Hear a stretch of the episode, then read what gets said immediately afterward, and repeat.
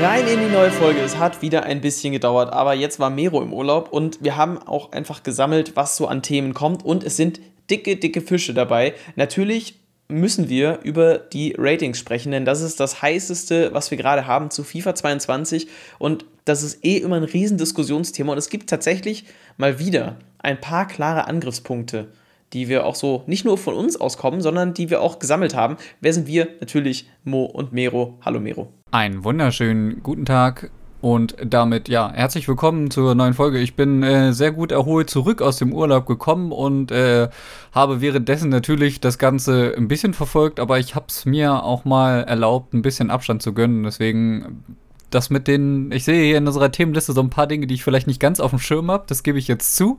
Aber ich glaube, das ist in Ordnung. Dafür ist ein Urlaub auch mal da und dafür braucht man den eben auch mal.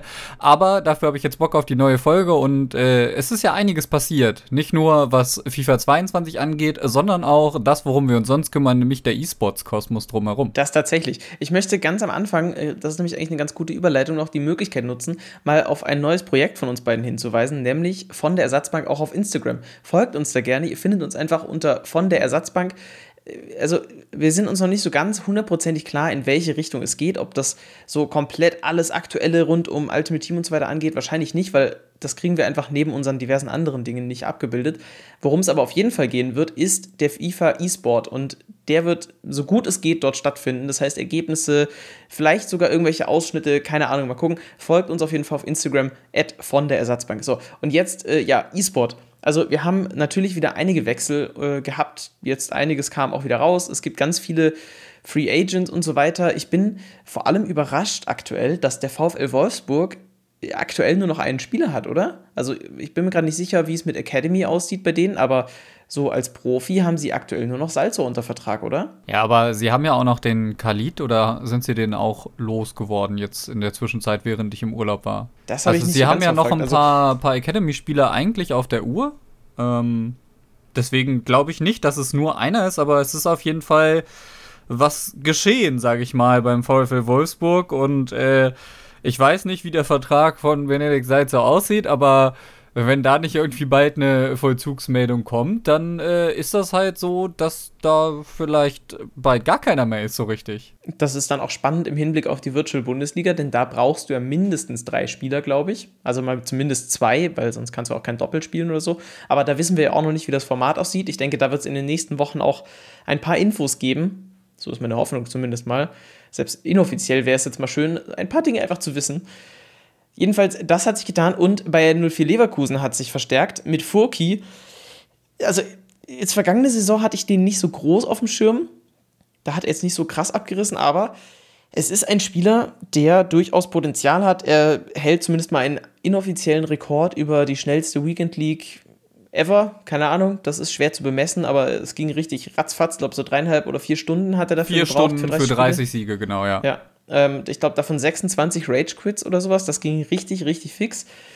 Also ordentlicher Typ und der spielt jetzt dann eben für Leverkusen. Deto übrigens noch alles Gute zum Geburtstag nachträglich. Der hat jetzt vor ein paar Tagen Geburtstag, ist ja raus und ja, damit mit Dubsche und mit Foki, das sind zwei gute Spieler, die da zusammenspielen aber es heißt halt auch wieder gar nichts. Namen sind Schall Rauch in FIFA. Ja, einen Namen zu verpflichten bringt dir per se noch keinen Sieg, das ist richtig. Das haben wir schon bei ganz anderen Teams gesehen. Ja, und äh, aber Furki jetzt dann auch mal, sag ich mal, aktiv in einem VBL-Wettbewerb nicht über die Open Qualifier zu sehen, wird definitiv auch noch mal interessant, glaube ich. Also da können wir uns auf jeden Fall bestimmt freuen, äh, hier dann auch mehr von ihm zu sehen, einfach als jetzt wie zum Beispiel zum Schluss bei That's Football. Und wir müssen über den größten Transfer bislang in der FIFA-Szene, glaube ich, reden. Also ich finde das eine sehr, sehr spannende Bewegung, denn ihr habt es zu 100% mitbekommen, wenn ihr euch irgendwie mit der FIFA-Szene beschäftigt, vor allem in Deutschland. Elias Nährlich, Eli Geller, was weiß ich, wie ihr ihn nennen wollt, spielt jetzt als Content Creator, und das ist wichtig, nicht als Spieler, sondern als Content Creator für den Focus Clan, ist gleichzeitig auch noch Co-Founder oder Co-Owner und äh, noch Geschäftsführer und hat diverse Funktionen dort. Dementsprechend auch recht viel Einfluss auf das Team und damit macht der Focus Clan an sich den Schritt zum größten FIFA-Team weltweit eigentlich, weil Also bislang war das wahrscheinlich Hashtag United, die ja aber auch sehr nah an EA bzw. an FIFA so dran waren und so. Aber der Focus Clan hat jetzt mit dieser Reichweite, die mit Elias kommt, mit diesem Format Eli Geller Cups, das hundertprozentig weitergehen wird, so ein Potenzial. Dazu noch eigentlich sehr gute Spieler, also zumindest mal so, was die Bilanz über mehrere Jahre angeht, mit Mooba, mit Sakul, ähm, mit Pro-Owns, auch nochmal einen, der richtig Reichweite hat. Fabienne, eine der größten Spielerinnen, die öffentlich zumindest spielt in Deutschland, beziehungsweise auch weltweit wahrscheinlich. Das ist so ein Potenzial, was jetzt beim Focus Clan liegt. Ich bin so gespannt, wie sich das weiterentwickelt. Es ist auf jeden Fall meine Hausnummer, dass Elias jetzt halt zu Fokus gegangen ist und nicht einfach nur zu Fokus gegangen ist, sondern daraus auch so sein eigenes Projekt macht. Er hat ja schon mal darüber geredet, dass er sein eigenes E-Sports-Team haben wollte. Das ist jetzt so sein Ding auch, indem er sich da als Co-Founder, äh, Co-Owner, ja, wenn du Co-Founder gesagt hast, ich das jetzt auch schon, äh, Co-Owner damit äh, reingesetzt hat sozusagen. Es ist ja trotzdem etwas, woran er jetzt aktiv mitwirkt. Also es gab ein bisschen so die Diskussion so, ja, aber das ist ja jetzt gar nicht dein Team, das ist ja so ein Team, das gab es schon. Ja, aber er hat da schon anscheinend so viel Anteile übernommen, dass es eben jetzt auch sein Ding ist. Und ich glaube, dass äh, der Fokus klar dadurch nicht einfach nur zu einem E-Sports-Team wird, sondern auch zu dem, was Elias als solches verkörpert, nämlich vielleicht auch einfach eine Lifestyle-Marke und Dinge, die da noch kommen können. Er hat auch schon eine Umfrage gemacht, welche Spiele man sich denn noch beim Fokus Clan vorstellen könnte mit CSGO, Valorant und ich weiß jetzt nicht, ich glaube noch drei, vier andere, äh, zwei, drei andere Games waren dabei. Ich kann es jetzt aber aus dem Kopf gerade nicht sagen.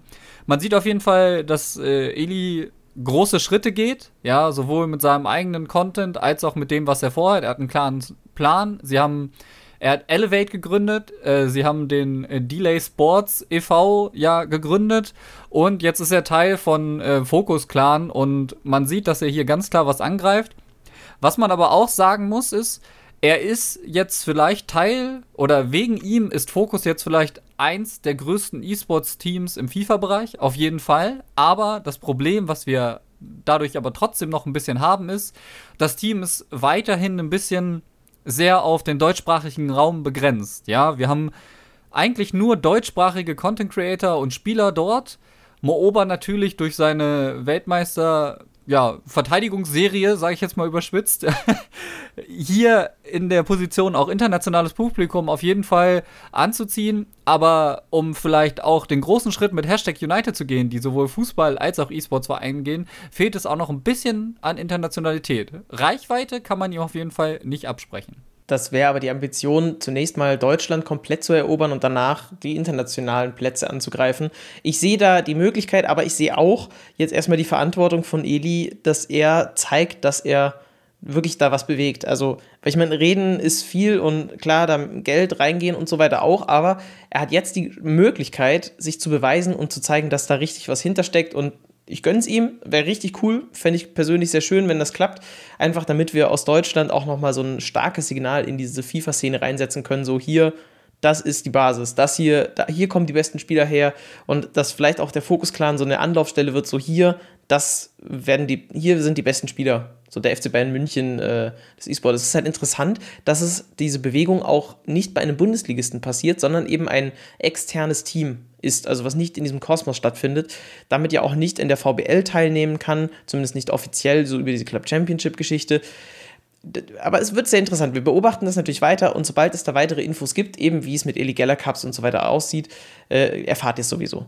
Aber man muss ja auch sagen, Eli hat ja in seinem Abschiedsvideo gesagt, dass es eben kein klassischer Verein werden kann, weil es da einfach Regeln gibt äh, gibt, die verbieten, Dinge zu tun, die er gerne vorhätte. Und deswegen ist es nur logisch gewesen, dass er zu einer E-Sports-Organisation geht, dass da vielleicht eine Kooperation im Raum steht, wie man das zum Beispiel bei Heidenheim und Leno Esports oder so gesehen hat, ist ja nicht außen vor für die Spieler des Vereins, sage ich mal. Aber ich denke mal, je nach dem, wie das hier mit der VBL ist, werden sie ganz klar wie immer die Möglichkeit haben, über die VBL Open da ihren Platz zu sichern bei der Qualität, die sie haben. Und jetzt stell dir mal vor, dass der Fokus Clan für Bochum spielt. Dass die ihre Spieler für den VfL ausleihen. Das wäre quasi vor der Haustür. Bochum hat eh immer den Anspruch, da ganz gut aufgestellt zu sein. Ich denke, das wären sie auch mit den Spielern. Also, ich meine, die haben gerade bis auf Xander, glaube ich, keinen Spieler. Keinen Profi zumindest. Also, will ich jetzt einfach nur so reinwerfen. Ne? Das könnte ja sein. Fände ich zumindest mal interessant. Und dann Mooba im Trikot des VfL. Auch spannend. Nun gut, ein anderes Trikot trägt mittlerweile auch Cristiano Ronaldo, gestern auch wieder gegen Bern getroffen, trotzdem hat Menu verloren.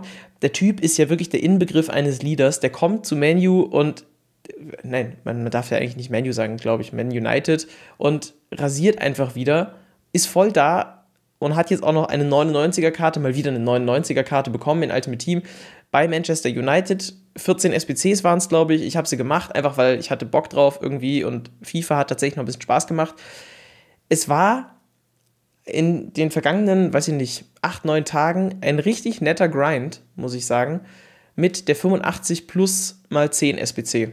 Das war jetzt zum Abschluss der Season nochmal eine richtig gute Sache, um einfach die ganze Zeit Special Cards zu bekommen. Und ich hatte, glaube ich, auf Instagram auch schon mein Endgame gepostet, mein Endteam gepostet.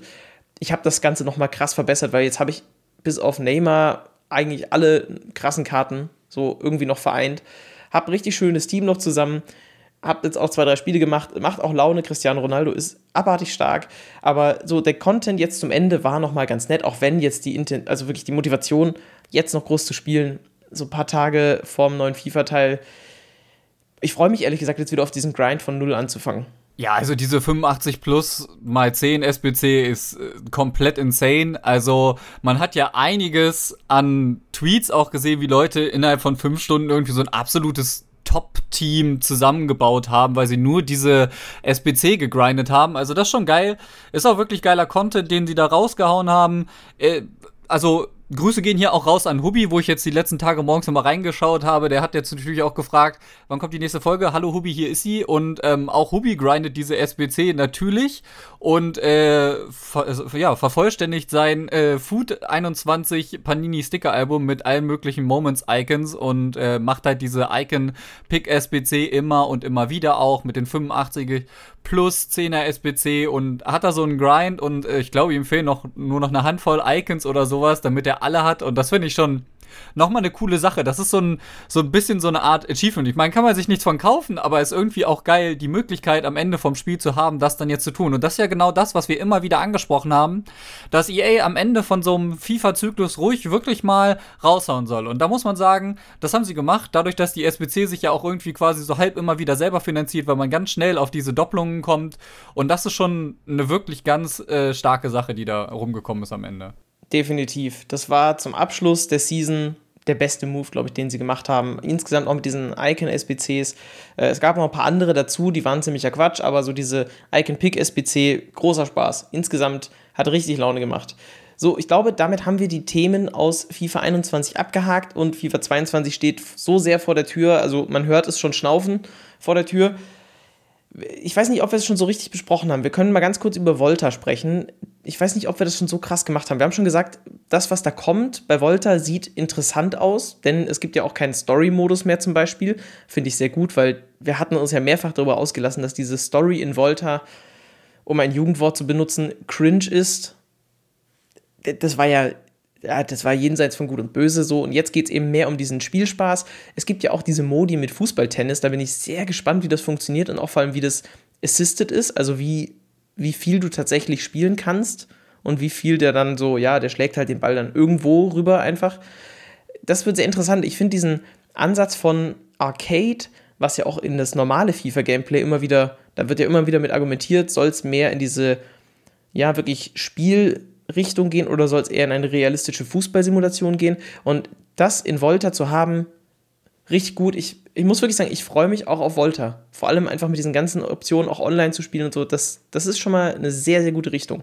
Ja, also Volta macht ja auf jeden Fall einen großen Schritt nach vorne in FIFA 22. Vielleicht ist das auch das Volta, was wir eigentlich verdient hätten damals, aber ist ja irgendwie dann vielleicht kurzfristig in das äh, FIFA-Spiel reingerutscht ist, nur damit man noch ein großes, großes Ding ankündigen kann. Weiß ich nicht. Aber so wie es jetzt kommt, ist es sehr, sehr nice. Ähm, ich habe das letztes Mal, glaube ich, auch schon angesprochen. Meine Kumpels, wir spielen manchmal zu dritt abends Pro Club, Samstag immer wieder und äh, manchmal ist zu dritt Pro Club spielen auch einfach nur anstrengend, weil halt, wenn du zu dritt spielst, spielst du häufig gegen fünf, sechs Leute auch und das ist einfach nervig. Und jetzt können wir einfach mal hingehen und diesen Volta Drop-In-Modus spielen zu dritt, was halt schon auch echt cool sein kann oder cool wird vielleicht. Und äh, da freue ich mich ein bisschen drauf. Ich glaube, Volta kann hier einen großen Platz vielleicht auch in der FIFA-Twitch-Szene einnehmen, wenn sich immer wieder Leute zusammenfinden, statt jetzt vielleicht Pro-Club zu spielen, äh, dieses 3 gegen 3 online äh, ja, auszuspielen. Also ich kann mir das schon wirklich cool vorstellen, wenn man sich da ein bisschen Mühe gibt, da richtig was drum zu machen. Also Volta kann hier glaube ich, wirklich richtig gut werden. Aber du hast es auch angesprochen, wie viel kann man wirklich spielen? Und das ist ja das, was ich am meisten bemängelt habe, als wir damals unsere Volta-Bonus-Folge gemacht haben. Wenn ich den Pass gerade ausspielen will, dann will er den, äh, will ich nicht, dass er den um sechs Banden spielt, weil es cool und fancy aussieht, sondern ich möchte, dass er den Pass gerade ausspielt damit ich eben einfach das Tor erzielen kann. Weißt du, also schön und fancy spielen ist so ein Ding, aber man kann ja auch mal effektiv spielen. Also wenn, wenn ich früher im Käfig gespielt habe mit meinen Kollegen, ja, auf Hannover Messe oder sowas, dann äh, natürlich spielst du auch mal Bande, spielst du mit Tricks, spielst du ein bisschen fancy, spielst du mit Druck, äh, irgendwelche lustigen Dinge, aber manchmal ist auch einfach, der Kollege rennt durch, steht frei und dann spielst du den halt an, aber das funktioniert in Volta nicht immer und das ist so eine Sache, da bin ich noch ein bisschen skeptisch. Skeptisch bin ich und da schneide ich jetzt das große Thema an, um das es vor allem in dieser Folge gehen soll, die Ratings. Also wir können jetzt gar nicht so viel über die Bayern-Ratings reden. Ich möchte dann nur einen Spieler dann gleich besonders hervorheben. Zunächst mal die ganz große Nachricht, finde ich. Cristiano Ronaldo nur noch eine 91. Das ist schon heftig, zumal Messi zwei Punkte drüber mit einer 93 der beste Spieler ist, auch alleine dieses Rating trägt. Der zweitbeste Spieler, das freut mich persönlich, Robert Lewandowski, auch wenn die Werte jetzt an sich nicht so krass aussehen wie halt bei einem Messi oder so, aber äh, vom Gesamtrating her zumindest ist das, finde ich, ein verdientes Ranking. Und wenn man jetzt sich diese Top 22 mal anschaut, und da hatte Benny, FIFA Testix, einen sehr, sehr treffenden Kommentar dazu abgegeben. Da sind, glaube ich, vier Torhüter drin. Von 22 Spielern sind vier Torhüter. Also, das ist irgendwie auch quatschig. Und ich glaube, Außenverteidiger kommen auch nicht über ein 87er Rating raus. Also, es ist ein bisschen komisch, wie diese Positionen so verteilt sind. Ja, also das mit den Ratings ist immer wieder und wieder und wieder ein Problem. Ähm, wie, wie gibst du Spielern das Gefühl, dass sie irgendwie auch äh, wertig oder wie gibst du den Spielern, die das Spiel geben, dass die Karte, die sie da haben, sehr wertvoll ist irgendwie. Und das machen, macht EA vor allen Dingen irgendwie über die Ratings und dass aber keine ultra krassen Außenverteidiger irgendwie da sind, war ja schon das Problem, dass wir Spieler hatten wie Marcelo, Dani Alves, die äh, unfassbare Leistungen abgerufen haben, aber glaube ich auch nie so die unfassbar krassen Karten hatten. Also so ein Jordi Alba mit 87 ist irgendwie somit das, was ich mir am ehesten noch äh, ins Gedächtnis rufen kann, so von den normalen Karten, ohne Special-Karten, einfach die da rumgekommen sind. 86, 87. Und das ist irgendwie krass, dass Außenverteidiger da in der Wahrnehmung irgendwie so, so niedrig sind. Und das ist für mich auch nicht logisch, weil Außenverteidiger für mich fast noch mehr mit so einem Spiel beitragen als so ein Innenverteidiger. Ja? Jedenfalls ist diese Aufteilung schon mal komisch. Auch ein Aufreger war, dass Cristiano Ronaldo weniger Physis hat als Mbappé. Okay, ja, also ich meine, da muss man dann auch immer in die Ingame-Werte schauen. Der nächste große Aufreger, der mit einem Bayern-Spieler zu tun hat, und kurzer Fun-Fact: Ich sitze hier gerade in einem Kimmich-Trikot also wenn man sich jetzt, das war ein Vergleich, den Emre Can anschaut, ich glaube, der hat eine 83 oder eine 82 und Kimmich, der eine 89 hat, übrigens auch schlechter ist als Kanté, also auch, äh, warum?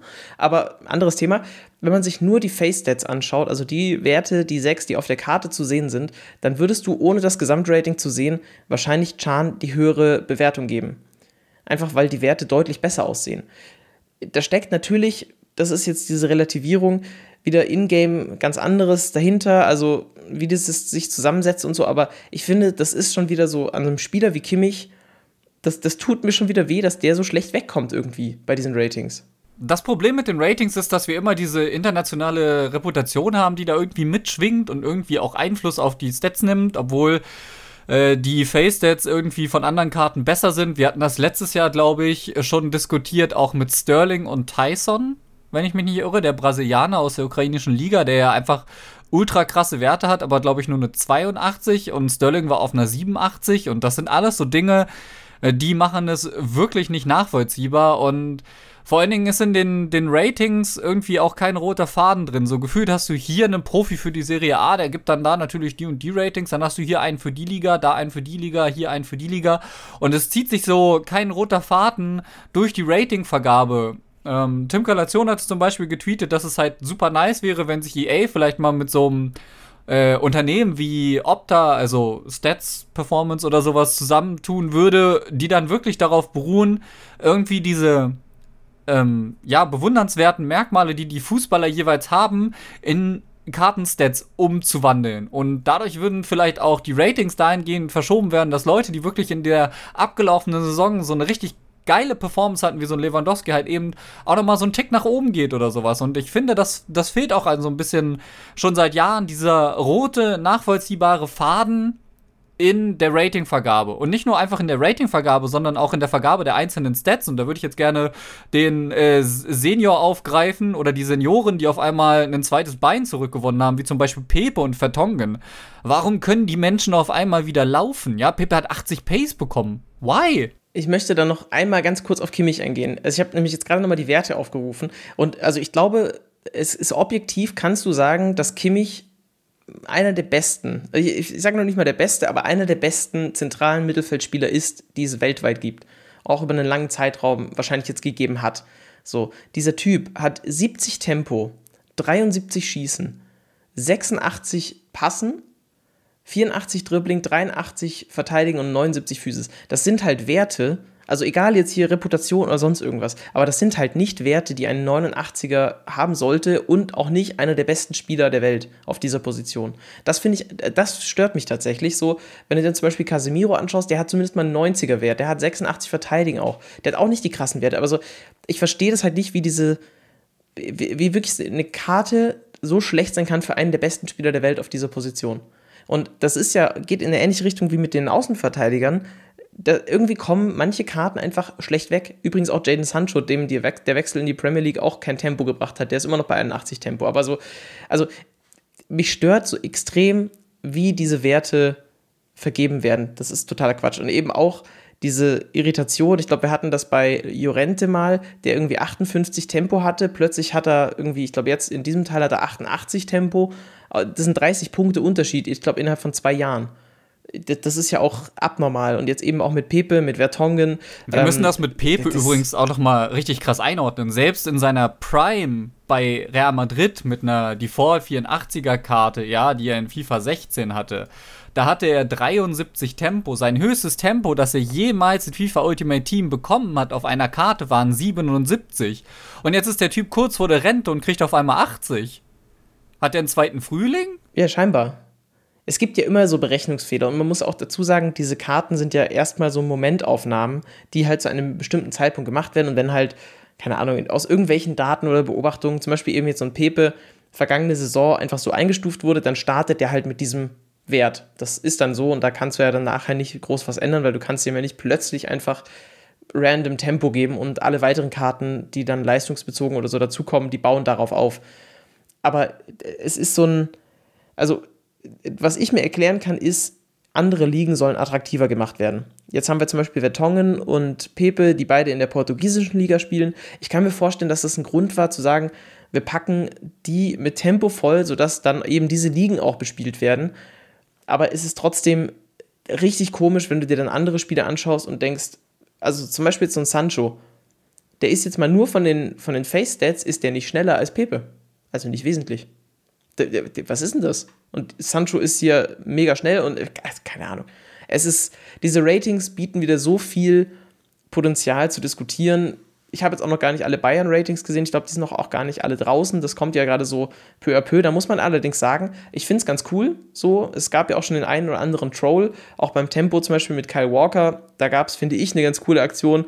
Äh, es hat zumindest ein bisschen funktioniert, dass äh, sie ihm, glaube ich, 68 Tempo gegeben haben im Video als kleinen Prank.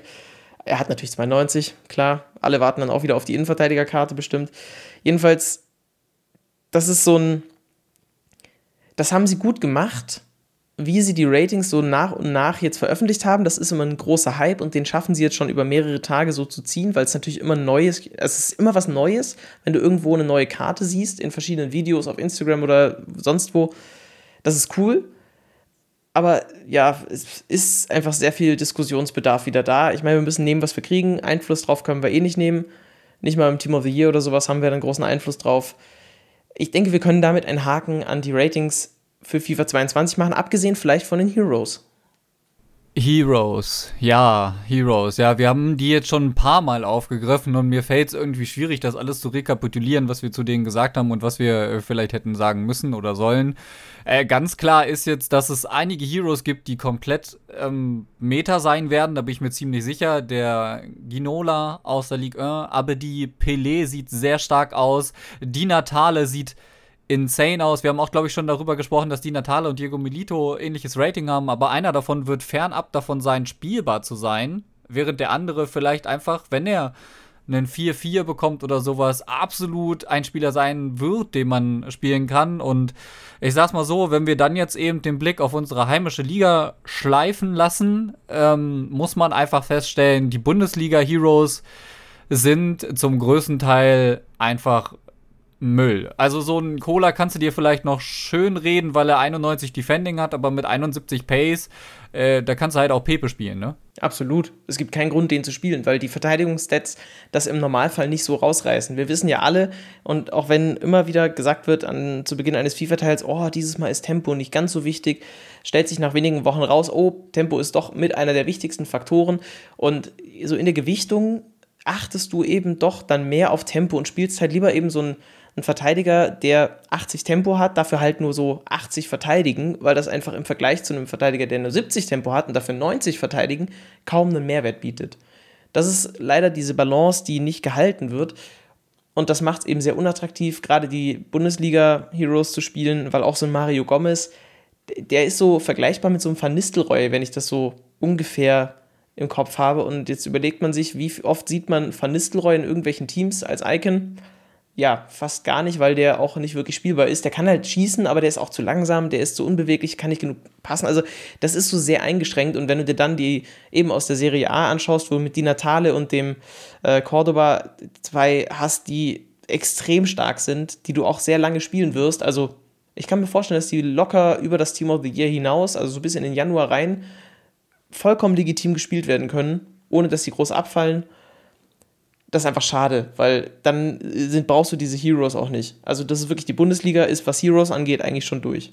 Definitiv. Also da werden ja wahrscheinlich auch wieder recht schnell, und das ist ja das, was ich schon meinte, der Wert der Heroes kann super schnell verschwinden, wenn wir halt wieder richtig krasse Promo-Events bekommen, wo insane Karten links und rechts droppen und de, das weiß ich nicht, also das wird halt schon viel entwerten, glaube ich, von den Heroes, wobei die Heroes halt sag ich mal, für Leute, die neu mit Ultimate Team anfangen, vielleicht eine coole Option ist, aber die Frage ist, können die sich dann halt eben diese auch leisten? Weil der Preis der Heroes steht ja noch so ein bisschen aus. Ich gehe nicht davon aus, dass die nur untradable sind.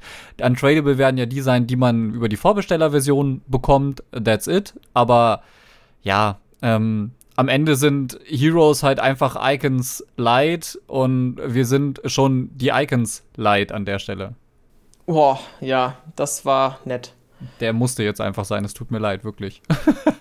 Wir haben kurz über die Serie A gesprochen. Da gibt es noch eine kleine Neuigkeit. Und zwar wird es auch in FIFA 22 einen Serie A Player of the Month geben. Das bedeutet, wir haben jetzt dann Ligue 1, Bundesliga, Premier League und die Serie A. Ich finde es interessant, dass das rechte Paket irgendwie so ergänzt ist jetzt, weil ja schon einige Teams einzeln abgesprungen sind und gar nicht vertreten sein werden in der Serie A, dass wir jetzt halt auch noch einen Spieler des Monats bekommen. Aber es ist cool hoffen wir halt, dass da interessante Karten bei rumkommen. Ich habe ein bisschen Sorge, dass das SBC-Menü wieder ähnlich unstrukturiert laufen wird, wie halt auch jetzt dieses Jahr. Nee, nee, nee, nee, nee, stopp, da, da, da muss ich dich ja bremsen. Also, ich, sie haben ja schon auch die Positionierung der SBCs ins Hauptmenü und sowas verschoben, weil sie gesagt haben, okay, viele Leute wollen SBCs machen, deswegen haben wir das, wo es untergebracht ist, schon mal verändert. Vielleicht haben sie ja dann noch auf mehr Feedback gehört. Also da muss ich sagen, an der Stelle bin ich äh, positiv gestimmt, ja, dass sie es aus dem Spielenbereich rausgenommen haben, den SBC-Bereich wieder quasi so ins Menü gepackt haben, finde ich sehr stark. Und wenn sie jetzt natürlich noch an diesem Menü in der SBC-Navigation gearbeitet haben, wäre natürlich überragend. Aber das wäre das i-Tüpfchen. Nichtsdestotrotz muss man hier sagen, schon mal nice, dass sie es wieder als eigenen Unterpunkt ins Menü gebracht haben. Das muss man ja mal also auch rausstellen. Das haben wir, glaube ich, bis jetzt noch nicht gemacht, zum Beispiel. Nee, das ist ja auch schön, aber solange dieses Layout immer noch so ist, bin ich unzufrieden damit. Das wollte ich zum Ausdruck bringen, weil das finde ich immer noch unübersichtlich so. Da weißt du gar nicht, wo du nach was suchen sollst und dann ist Quatsch. Gut, aber das ist die kleine Ankündigung, die wir mitgeben. Äh, ich habe es noch nicht verifiziert. Ich habe es nur gesehen, dass anscheinend 17 Nationalmannschaften auch nicht mehr verfügbar sein werden. Also so über diesen normalen Anstoßmodus, ähm, was ich dann auch wieder schade finde. Darunter fallen unter anderem jetzt um so die in Anführungszeichen prominenten Beispiele daraus zu nennen. Chile, die Elfenbeinküste, die Schweiz, die Türkei, Uruguay und Kolumbien und dann noch Indien und so, aber ich meine, das ist jetzt nicht so wichtig. Ich glaube, es sind jetzt sogar zu wenige Teams, um theoretisch eine WM zu spielen in FIFA 22. Aber ich habe es nicht verifiziert. Das ist nur so eine Sache, die ich am Rande aufgeschnappt habe, die ich spannend finde.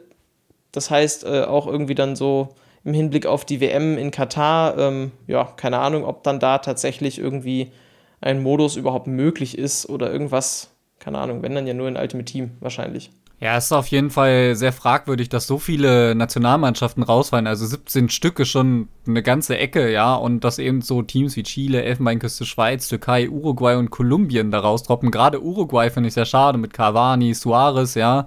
Äh, Türkei natürlich auch bei vielen FIFA-Spielern immer beliebt. Die Schweiz hat sich jetzt gerade bei der EM ganz groß in den Fokus gespielt und ist weg. Ja, also ist schon krass eigentlich. Auch äh, Elfenbeinküste mit äh, Cassie, der ja ein insanes Upgrade bekommen hat für FIFA 22, ich glaube plus 7 auf eine 84er Karte.